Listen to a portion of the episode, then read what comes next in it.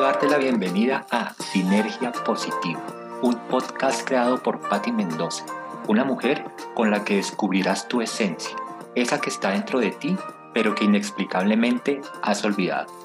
Con Sinergia Positiva eliminarás tus miedos y obtendrás los recursos para instalar pensamientos de resiliencia, amor y felicidad en tu vida, sin importar lo que pase afuera.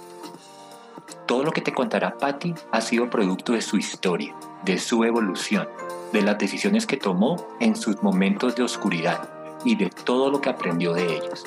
Así que regálate este espacio, atrévete, camina junto a ella, no te arrepentirás.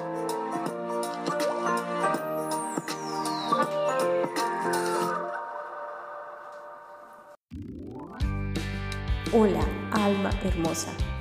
Te doy la más cordial bienvenida a esta segunda temporada del podcast Sinergia Positiva. Seguiremos aprendiendo juntos cómo encontrar nuestro verdadero camino, nuestro camino al yo interior, a nuestro corazón. De igual forma, puedes acceder de manera gratuita a todas mis meditaciones. Las encuentras en la plataforma de Insight Timer.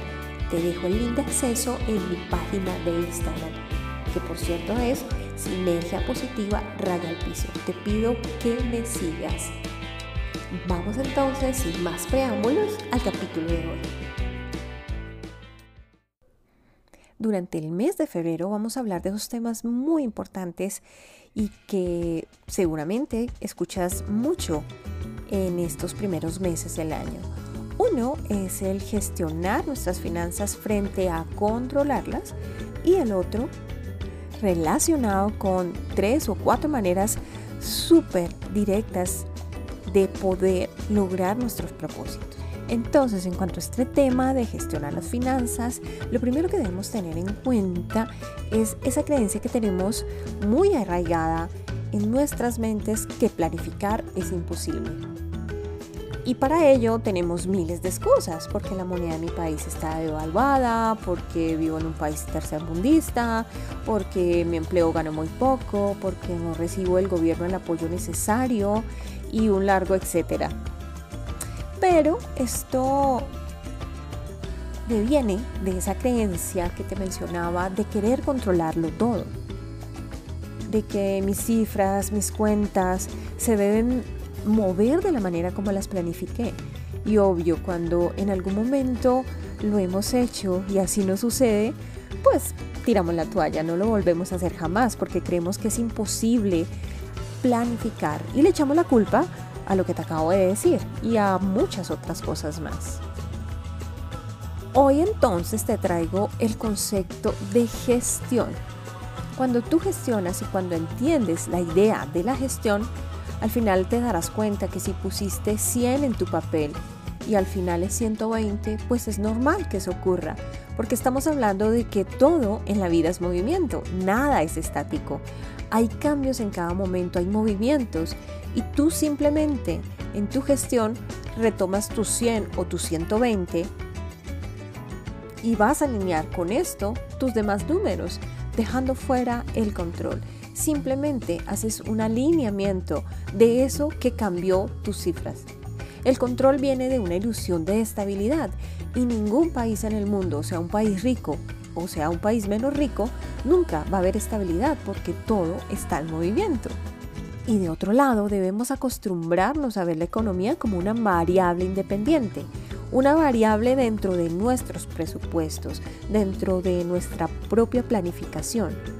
¿Y por qué te digo que la veamos como una variable? Porque tendemos a verla como el gurú, como aquella a la que hay que hacerle caso. Y esto al final no debe ser así, porque la economía es una ciencia que estudia la escasez.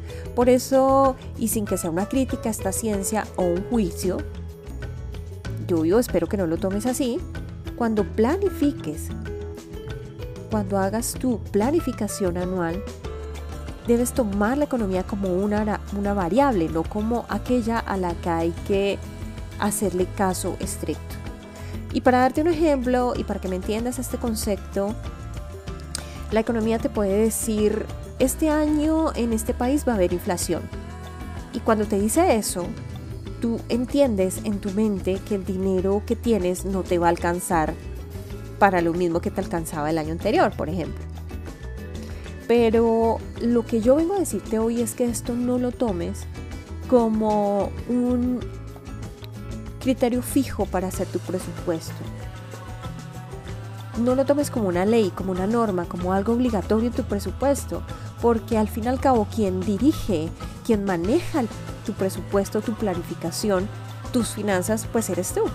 Y lo haces desde la gestión, desde tu personalización, desde tus propias finanzas. No lo haces con las finanzas del vecino, que pueda que tenga más ingresos que tú o que pueda que tenga menos ingresos que tú. No lo haces desde lo que te está diciendo la economía de tu país. Esa es la mayor consideración de este capítulo del día de hoy. De otro lado, la economía no forma parte de las cosas que nosotros podemos gestionar. Tú no puedes gestionar la economía de tu país porque sencillamente la economía es el resultado de una acción masiva, de una acción de muchas personas, de la acción de la masa. Y el ejemplo de esto es muy evidente. Y es el siguiente, si todos salimos, como ocurrió en el 2020, a comprar elementos de aseo, como por ejemplo el alcohol, es evidente que al día siguiente este producto va a subir de precio porque ha escaseado, porque se está vendiendo más, porque se están vendiendo más unidades del mismo. Entonces, inmediatamente hay inflación, que se genera por la escasez del producto. Entonces, con este ejemplo, volvemos a que la economía es el resultado de todo lo que pasó el día de ayer. Y esto nos lleva a entender que la economía del día de mañana va a ser diferente, porque va a depender de las variables masivas, de lo que pase el día de mañana. Entonces, estos acontecimientos están sucediendo, no los negamos, están sucediendo, pero están fuera de tu radio de acción. Y al ser así, no debes incluirlos como regla en tu planificación financiera, sino como una variable. La economía no te dice exactamente lo que va a suceder, porque sus variables estudian el comportamiento pasado de un grupo gigante de personas. Entonces, ¿qué es la planificación? Seguramente te estarás haciendo esta pregunta. Pues la planificación es que tú te sientes frente a tus números y que te hagas una simple pregunta. ¿Qué es lo que yo quiero este año? ¿Qué es lo que quieres hacer para este año nuevo? ¿Quieres ahorrar? ¿Quieres incrementar tus ingresos? ¿Quieres empezar a hacer contribución? ¿Quieres empezar a invertir? ¿Qué es lo que quieres hacer este año con tus finanzas? Y eso, y allí está la esencia de la planificación. Lo que tienes que reflexionar entonces en este punto es si vas a permitir que la economía de tu país te dé permiso para que tú puedas avanzar en tu vida, para que tú seas una persona próspera, si tú permites que eso sea así, estás viendo afuera y estás poniendo la responsabilidad de tu propia prosperidad afuera de ti, de tu autocontrol, de tu propia planificación.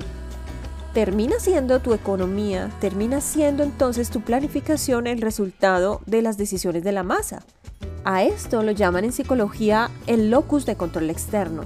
Y esto no es más que poner el enfoque fuera de ti.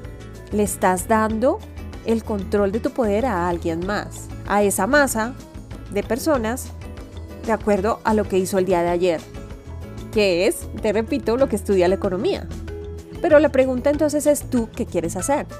Lo ideal entonces es que vivas, diríamos, con el término psicológico, a través del locus de control interno, que es básicamente el perfil psicológico de las personas que tienen clarísimo que lo interno es lo que define su poder, su autonomía personal. Y allí, entonces, el poder está verdaderamente en ti. ¿Por qué? Porque tú decides desde factores internos, decides desde tu propia claridad, desde tu propio orden. Todo lo que tú quieres siempre va a partir de ti y eso se va a reflejar en el exterior y eso implica que se va a reflejar independientemente del lugar donde vivas, de lo que ocurra en esta masa de personas. La abundancia es tu responsabilidad. La abundancia entra en el locus de control interno porque depende de ti, no depende de las circunstancias afuera, ni de lo que te diga la economía. Que te repito, te está hablando de lo que pasó ayer. La economía nunca predice, te habla de lo que sucedió. Entonces tú eres el único que puede gestionar lo que quieres. Tú eres el único que puedes tener claro hacia dónde vas, tus objetivos, lo que quieres. Si no tienes claro lo que quieres, Obvio, siempre vas a estar en la expectativa de lo que pase afuera, para ver qué haces o qué camino tomar. Si tú no sabes lo que quieres, vas a estar esperando que los demás te resuelvan tu entorno para poderte mover. Este locus de control externo se enmarca en lo que conocemos como sesgo de efecto rebaño. De este sesgo habíamos hablado en alguno de nuestros capítulos anteriores y hoy te quiero recordar pues que es ese sesgo cognitivo o sesgo ilusorio que es o que acarrea una percepción incompleta, irreal o ilusoria. Esto, o bueno, este sesgo nos muestra unos errores de pensamiento. Pero cuando prestamos atención a, a, la probabilidad de que yo tenga un error de pensamiento, pues yo ya empiezo a observarme a mí con mucho mayor interés, con mucha mayor claridad. Veo mis propios pensamientos, me convierto en un observador de ellos y eso se llama en neurociencia metacognición. Es decir, empiezo a observarme a mí mismo en mi propio proceso. Este sesgo entonces surge desde esta sensación que tenemos como seres humanos de que nos gusta saber lo que va a pasar y siempre estamos buscando una respuesta a las cosas y el cerebro busca patrones para ver cómo responde o cómo justifica las cosas que quiere hacer. El efecto rebaño básicamente significa que tú terminas haciendo lo que hace la masa, lo que hacen los demás, porque no has tenido una decisión consciente, porque no has observado efectivamente tus pensamientos y porque al no tener y no saber qué hacer, simplemente terminas siguiendo a la mayoría, a la masa. Y esto obviamente explica esas ideas de crisis en mi país, de la inflación, de que mi país es del tercer mundo, de que yo no puedo emprender, de que gano poco, de que no puedo eh, vivir de, no sé, ingresos pasivos, por ejemplo, de que debo estar empleada con el Estado, por ejemplo, para tener ingresos fijos y seguros y bueno, muchísimas ideas más. Entonces tú no puedes ni influir a la masa ni vivir de acuerdo a lo que ella piensa. Tú debes vivir planificando, gestionando tus finanzas desde lo que tú quieres hacer, desde tus metas, desde lo que realmente quieres para tu vida. Por todo esto, la economía no puede ser la causa para la gestión de tus finanzas, sino que debes considerarla como una variable. Te voy a dejar dos herramientas fabulosas para que puedas empezar a gestionar tus finanzas. Y es aquí donde abrimos nuestra caja de herramientas.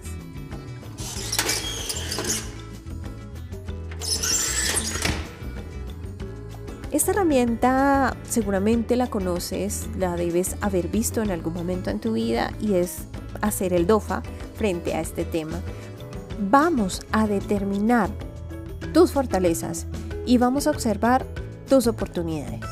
La herramienta que te estoy dejando es para que determines exclusivamente tus fortalezas. ¿Por qué? Porque las fortalezas siempre te van a permitir salir adelante. Cuando te fijas mucho en tus debilidades, te puedes, puedes terminar dejando tu enfoque en ellas. Entonces, la idea es que tu enfoque siempre esté en tus fortalezas. Las personas que siempre se enfocan en sus fortalezas siempre van a tener herramientas que les van a permitir avanzar independientemente en el lugar en el que se encuentren. Con mucha frecuencia las personas conocen más sus debilidades y en función de eso terminan maltratándose y enjuiciándose. Si solo te enfocas en tus debilidades, evidentemente nunca vas a salir adelante, porque lo que estarás es autocastigando. Y la segunda herramienta es observa tus oportunidades.